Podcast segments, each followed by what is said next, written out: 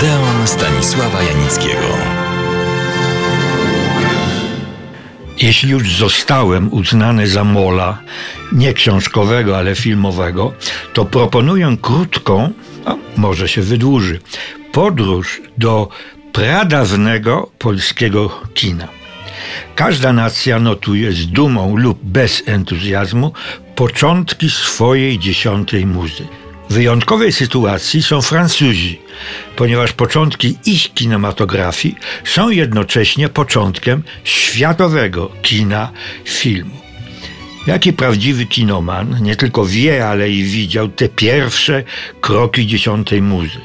Wyjście robotników z fabryki, notabene była to fabryka twórców kina braci Lumière, albo wjazd pociągu na stację La Ciotat.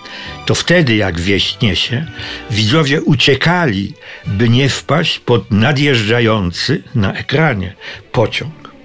Inni zapamiętali grę w karty czy oblanego ogrodnika. Jednominutowe, komediowe filmiki, które zapowiadały film fabularny.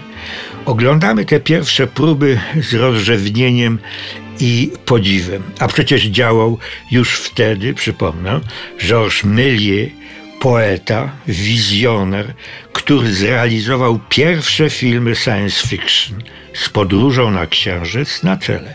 O innych nawet nie wspomnę. I teraz przechodzą na rodzime podwórko.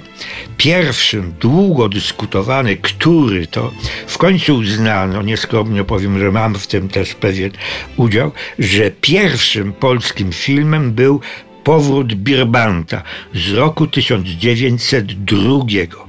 Rzecz jasna, żadna kopia się nie zachowała, ale istnieje bezcenny opis tego filmu. Był on bowiem wyświetlany w 1938 roku na targach wschodnich w Lwowie i tam obejrzał go Bolesław Lewicki, jeden z pierwszych polskich filmoznawców.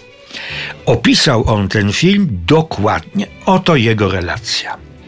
Dzień fragment ulicy, w tle kamienica, raczej jej część z bramą wejściową, mniej więcej do wysokości pierwszego piętra. Chodnik, na pierwszym planie kawałek jezdni. Przed bramą stróż w białym fartuchu zamiata chodnik.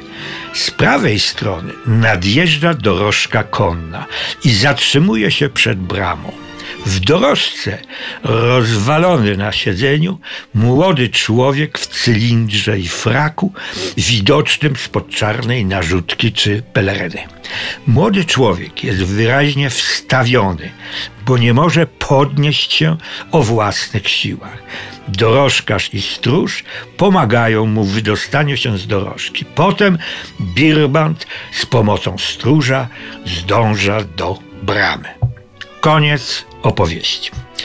Scenariusz, nie używano jeszcze wtedy tego określenia, napisał, raczej wymyślił i filmik ten zrealizował nasz niezwykły i wszechstronny, żeby nie powiedzieć genialny wynalazca i twórca Kazimierz Pruszyński.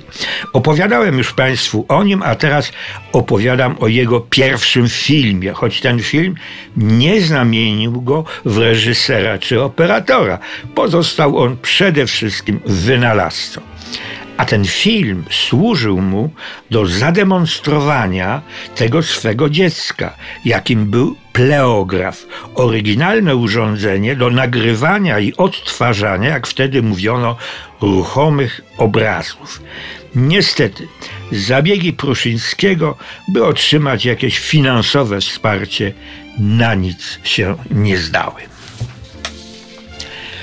Na ówczesnym światowym rynku pojawiły się nie tylko filmy braci Lumière, Georgesa Mélièsa i innych Francuzów.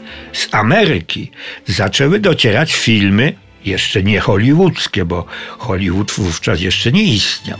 Z Włoch widowiskowe supergiganty, czy nad podziw głębokie i oryginalne filmy duńskie.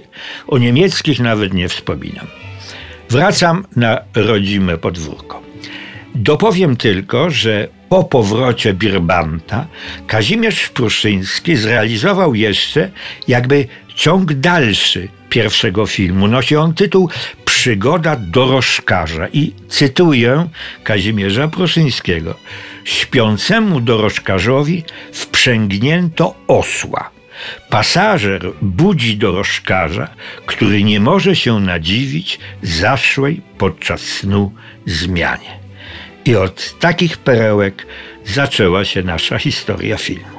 A za tydzień ciąg dalszy tej opowieści o pradziejach polskiej dziesiątej muzy.